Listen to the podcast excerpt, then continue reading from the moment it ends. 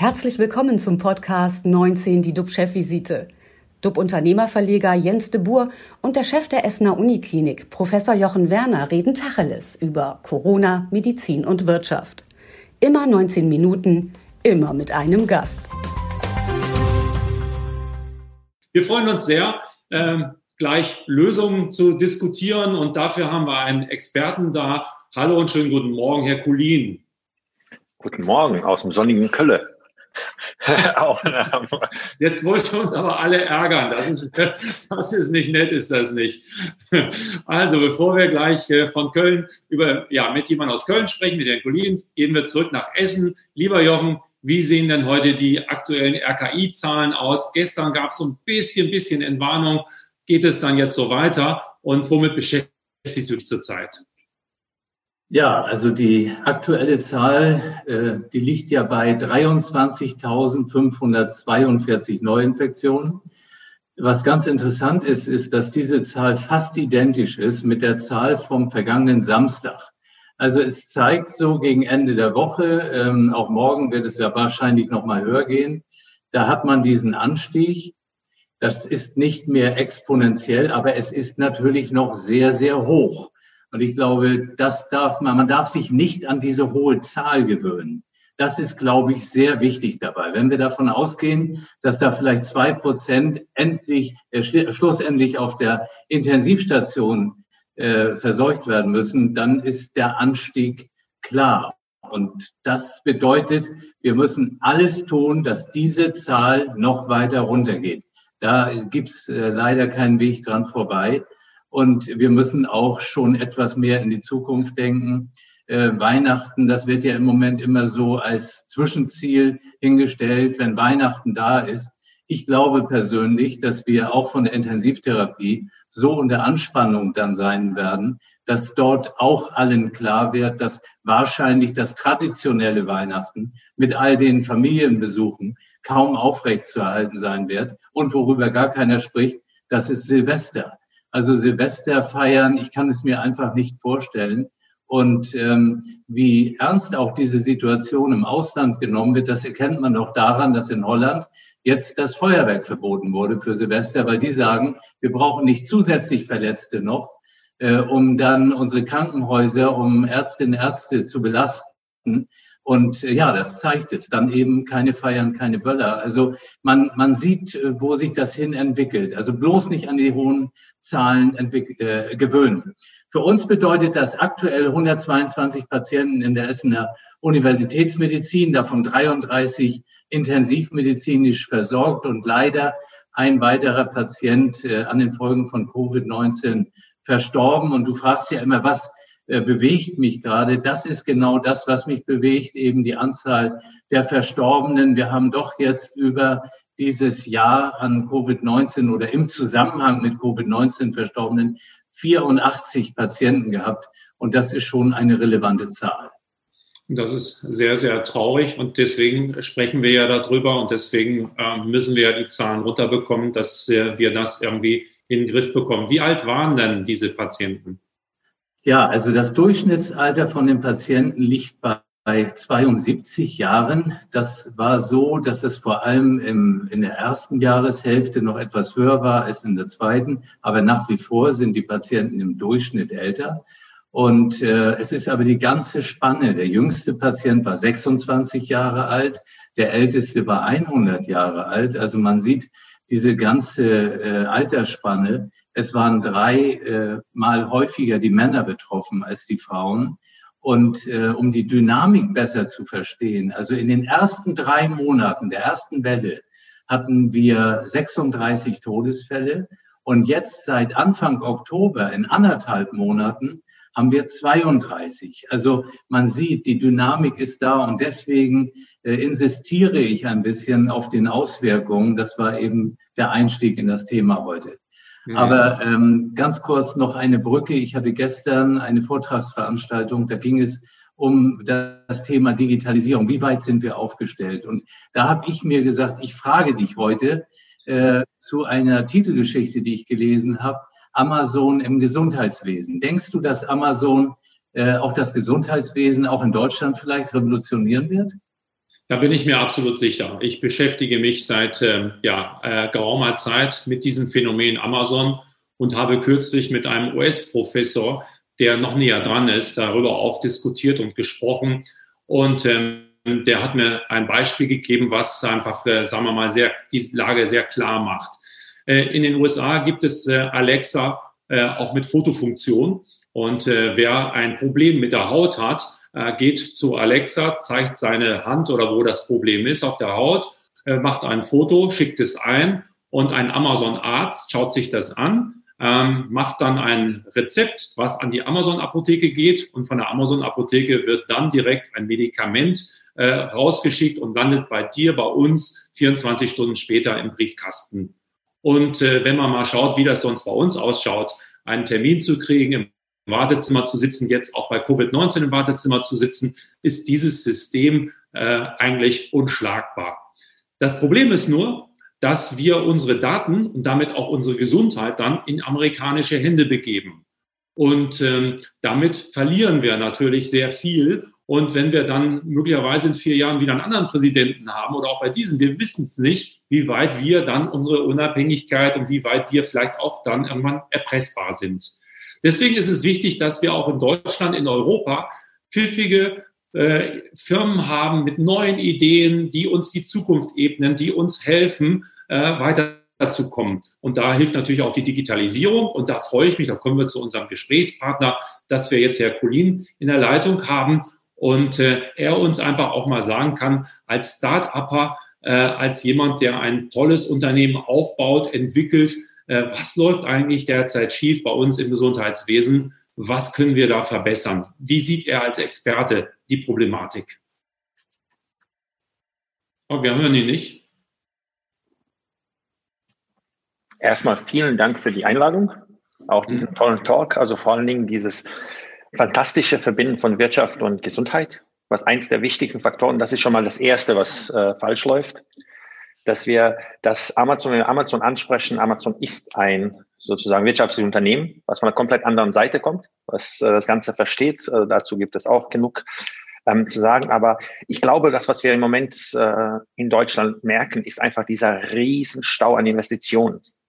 Das heißt, wir haben einfach nicht das Geld genommen. Wir haben sehr, sehr viel äh, mit uns selbst beschäftigt äh, im System ähm, haben einen sehr großen Stau an Innovation und Investitionsstau, der nicht getätigt wurde und den wir jetzt in allen Bereichen heben müssen. Dazu kommt noch etwas, was ähm, das Silo-Denken, was unser Gesundheitssystem hergibt, ist etwas, was uns in vielen Bereichen hindert. Das hindert uns, das merken wir jetzt gerade bei Covid.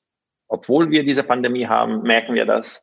Wir merken das in allen diesen Bereichen. Und ähm, ich glaube, es braucht eine äh, Macher, äh, sozusagen Mentalität. Einfach, wir machen's, tun's. Wir müssen das viel mehr vorantreiben, das Ganze. äh, müssen viel mehr starten in dem Bereich. Wir müssen vor allem Geld in die Hand nehmen. Also ich habe jetzt das Budget der Universitätsklinik Essen nicht äh, im Kopf für die IT, was die ausgeben dürfen. Aber wir können ein Beispiel in den USA nehmen, wo ein vergleichbares Klinikum mal 200 Millionen, Millionen ausgibt für ein KISS. Ich glaube, dass in Essen das nicht mal denkbar ist, in den nächsten 20 Jahren so viel Geld auszugeben. Also das ist schon mal, glaube ich, eine sehr, sehr schöne Thematik in diesem Bereich und auf die wir uns auch angucken müssen. Deswegen ist Wirtschaft und Gesundheit sehr wichtig. Was ist ein KISS? Oder ich habe das falsch verstanden? Krankenhausinformationssystem. Ah, okay. Ja. Das ist im Endeffekt wie in jedem System ein ERP-System für die äh, Techniker. Ne? Ja, aber man wundert sich immer, wenn die äh, Zahlen kommen, RKI-Zahlen, dass die Gesundheitsämter vieles ja noch per Fax melden dann irgendwie. Ich wusste gar nicht, dass es überhaupt noch Faxgeräte gibt, aber die sind bei euch oder im Gesundheitswesen, sage ich mal, immer noch allgegenwärtig, oder? Das Hauptkommunikationsmedium mhm. immer noch ist das Fax. Also die deutsche Arztpraxis hat immer noch das Fax als das Hauptkommunikationsmedium. Was bieten Sie dann an und was können wir tun, was können Sie tun, damit sich da eine gewisse Veränderung, es geht ja nicht nur um Kosten, es geht auch um Schnelligkeit und bei Gesundheit ist Schnelligkeit ja auch ein wichtiger, entscheidender Faktor, dass man schnell drankommt, dass man seine Diagnose bekommt. Was äh, kann getan werden, dass wir da vorankommen?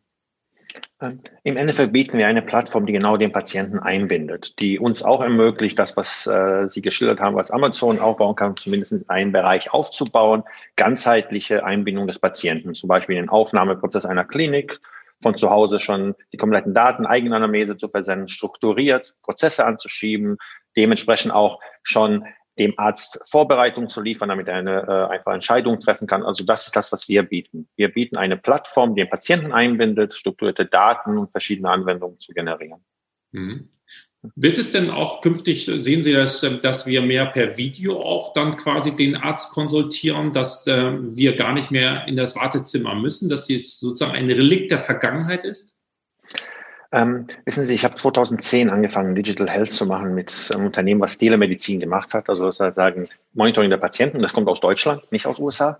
Das heißt, das übersehen wir, dass wir Innovationen immer herholen. Und schon damals war es klar, dass auch ohne Video der in vielen Fällen der Patient gar nicht in, äh, in die Praxis kommen muss. Jetzt mit einem Video wird das sicherlich das Ganze verändern. Und 2023 werden wir eher darüber reden, äh, wieso überhaupt noch hinzugehen, in welchen Fällen. Das heißt also, dieser Remote äh, wird sehr, sehr viel mehr Einsatz kommen, weil teilweise sind die Wartezimmer überfüllt mit äh, Kleinigkeiten. Ich brauche eine AU, arbeitsunfähig, und dann gehe ich zum Arzt und nehme Platz von jemandem, der wirklich krank ist, der mhm. trotzdem warten muss. Jochen, wie, wie weit seid ihr dort? Bietet ihr da auch sozusagen neue Technologien an, beziehungsweise für den Patienten geht ihr da auch neue Wege? Also das Ganze ist ja ein bisschen schwerfällig, dieses System. Das hören wir an allen äh, Ecken und Kanten. Und uns hat die erste Corona-Welle äh, eindeutig nach vorne gebracht, gerade auch was telemedizinische Anwendung betrifft, weil einfach gemacht wurde. Es ist, wie Admir Colin gerade sagte, man muss machen. Wir haben dann gemacht und ähm, ja, da muss man immer aufpassen, dass man den Drive nicht rausnimmt. Ich bin hundertprozentig sicher, dass die Telemedizin das gesamte, gesamte Gesundheitswesen deutlich verändern und entlasten wird. Das Problem ist immer in Deutschland ein Restrisiko. Wenn ich sage, natürlich wird es irgendeinen Patienten geben, der dann per Telemedizin beraten wurde und da war vielleicht dann die Beratung nicht richtig, nicht gut, äh, dem Patienten ging es schlecht, er ist vielleicht verstorben, dann wird man an so einem Fall wieder alles in Frage stellen und sagen, ob es überhaupt geht und ob es richtig ist. Und das ist einfach nicht zulässig. Wir können nicht in einer 100 Prozent Mentalität verharren. Und genau deshalb brauchen wir diese Gesundheitssysteme, diese Plattform, der schnelle Datenaustausch. Das ist äh, wirklich äh, unerlässlich. Ja. Da müssen wir wahrscheinlich auch im Kopf umdenken, dass wir einfach glauben, dass der persönliche Besuch äh, einfach der bessere ist. Also ich selber genau. habe eine kleine Tochter, war beim Hautarzt und der Hautarzt hat eine Diagnose gewählt, die ich bezweifelt habe, habe dann ein Foto gemacht, das einen befreundeten Arzt geschickt und der hat eine andere Diagnose gemacht, die richtig war. Also auch dort über Technologie einen besseren Weg gefunden. Und das müssen ist vielleicht auch ein Kopfproblem, dass wir immer noch denken, wir müssen jemanden persönlich sehen, damit wir eine bessere Diagnose bekommen, oder, Herr Colin? Ich habe hab eine kurze Sache dazu noch. Ähm, der Punkt ist doch immer die Qualität.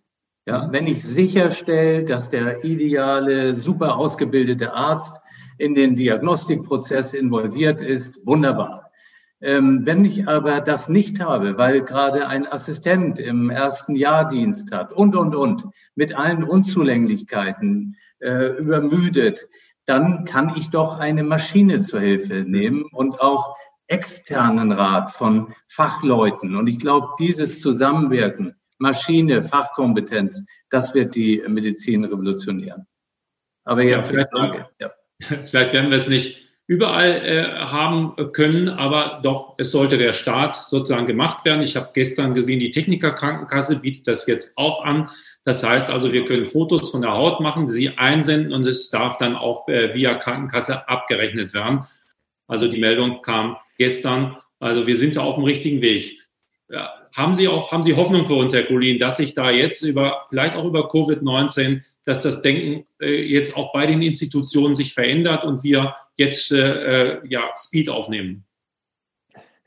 Interessante Frage, ob ich Hoffnung habe. Sonst wäre ich nicht hier ähm, im Land, hätte das Unternehmen nicht in Deutschland gestartet. Ähm, ich habe sehr große Hoffnung, weil ähm, es liegt alles vor uns. Auch der Gesetzgeber bewegt sich endlich zu sagen, ob alles richtig ist oder falsch, das ist egal, er bewegt sich. Er bewegt sich in die richtige Richtung. Die Kassen fangen an Und ähm, wo wir nur aufpassen müssen, dass wir nicht in der Projektitis enden, weil die, diese Krankheit haben wir öfters im Gesundheitssektor gehabt, dass wir immer wieder mal kleine Projekte, sondern ganzheitlich und wirklich Gas geben. Und ich vergleiche sehr gern mit dem ICE. Der, wir ärgern uns über den, der fällt aus, äh, manchmal kommt er zu spät, aber er kommt. Er kommt 100 Prozent und fährt. So ist es auch mit der Digitalisierung. Das heißt, die kommt. Und ob das, was Sie am Anfang gesagt haben, Amazon oder wir das machen, wird an uns hängen. Aber es ist 100 Prozent da, es kommt. Das heißt, ich, ich bleibe dabei, ich würde auch nicht bis 25 sagen. 2023 werden wir sicherlich darüber reden, dass es da ist. Komplett. Und wir sollten das einfach gestalten. Wir sollten im Driver Seat sitzen. Also ich habe sehr viel Hoffnung. Ich habe heute Morgen noch ein schönes Beispiel gelesen, und zwar die Firma BioNTech, die ja jetzt in aller Munde ist, wurde gefragt, wie seid ihr darauf gekommen, so schnell zu reagieren? Und er sagte der Gründer, dass sein Co-Gründer die Meldung gelesen hat, dass es Covid-19 gibt im Januar und hat gesagt, das wird bestimmt nach Deutschland kommen, es wird die, die Welt sozusagen äh, angreifen. Und dann hat man im Januar schon begonnen, die ersten Experimente zu machen, also die Forschung darauf auszurichten und hat dann nach drei, vier Monaten schon erste Ideen, Ergebnisse gehabt. Im normalen Prozess hätte das drei bis vier Jahre gedauert. Und das zeigt auch, finde ich, eindrucksvoll, auch an diesem Beispiel, wie weit eben neues Denken und auch vor allen Dingen kleine Unternehmen, Startups jetzt äh, nach vorne preschen und uns auch weiterhelfen. Woran arbeiten Sie zurzeit, Herr Kulin? Können Sie irgendwie ein Projekt zeigen, wo Sie sagen, da sind wir sehr stolz drauf? Das ist unser, ich nenne es mal Biontech-Effekt.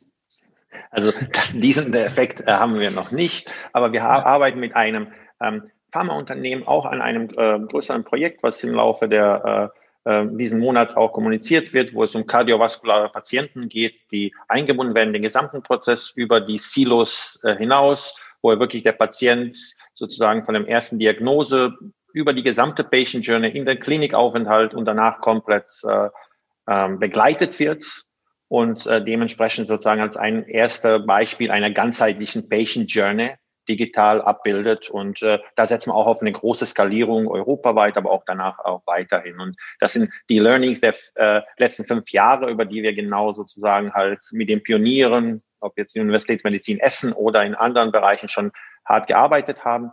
Und äh, dementsprechend also daran arbeiten wir gerade einer digitalen Patient Journey äh, Designer, der diese komplett abbilden kann und digital mitbegleiten kann, komplett auf, basierend auf strukturierten Daten, Entscheidungshilfen.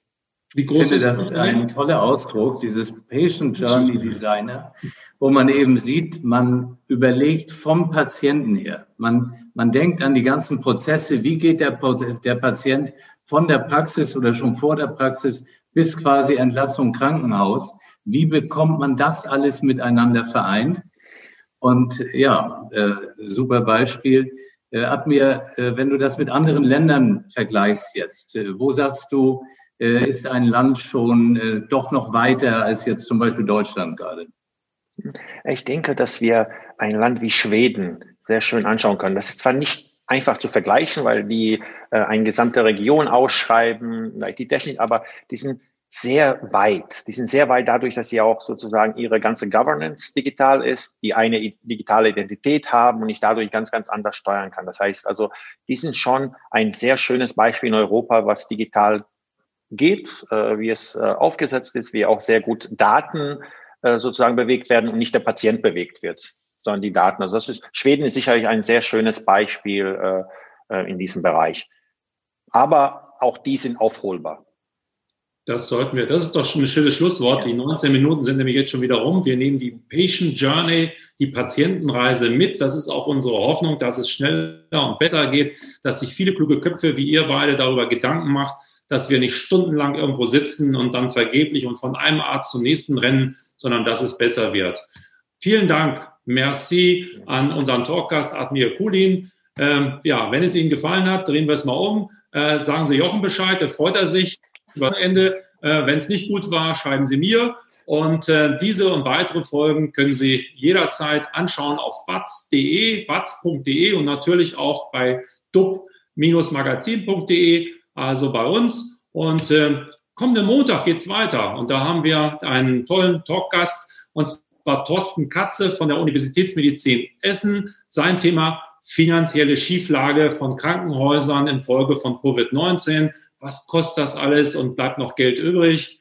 Ja, klicken Sie rein. Wir freuen uns auf Sie und genießen Sie Ihr Wochenende. Bleiben Sie gesund. Tschüss aus Hamburg. Bis bald. Bis bald. Bis bald. Dankeschön. Das war 19 die DUB-Chefvisite als Podcast. Die Videos dazu gibt es auf watz.de und auf dub-magazin.de.